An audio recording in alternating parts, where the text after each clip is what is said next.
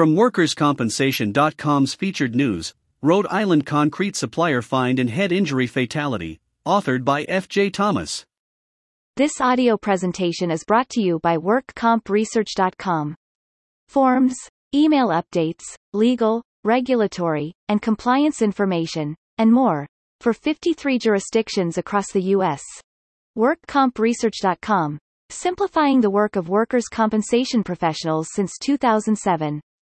Sarasota, Florida, WorkersCompensation.com. Earlier this week, the U.S. Department of Labor announced that Greenville Ready Mix Concrete Products Incorporated of Smithfield, Rhode Island could face up to $43,000 in penalties.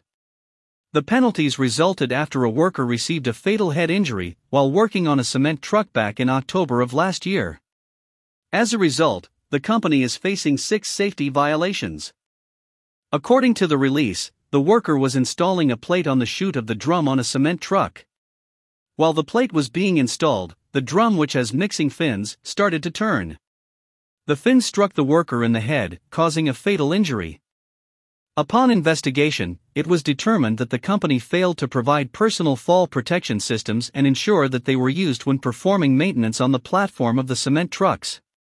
The employer also failed to evaluate the work area to determine if the space was a confined area that required permits, and also failed to take appropriate measures to prevent employees from entering the work area.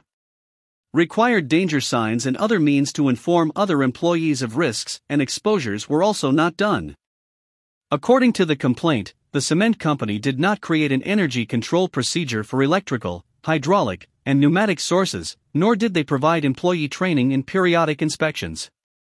Additionally, lockout procedures were not developed and documented, and used when maintenance was being performed on the cement trucks. According to a University of Delaware report, the fatal injury rate for cement workers in 2018 was 17 per 100,000 workers, with 11 deaths that year attributed to falls, slips, and trips. According to 2020 data from the Bureau of Labor Statistics for non fatal injuries, the cement industry had 3.8 reportable incidents per 100 full time workers. Approximately 20% of worker deaths occur in the construction industry, while construction workers only make up around 6% of laborers in the U.S. Additionally, construction industry injuries were 24% higher than the averages for all other industries in 2020. Falls, struck by an objects, electrocutions, and caught in or between an object accounts for around 60% of all construction fatalities.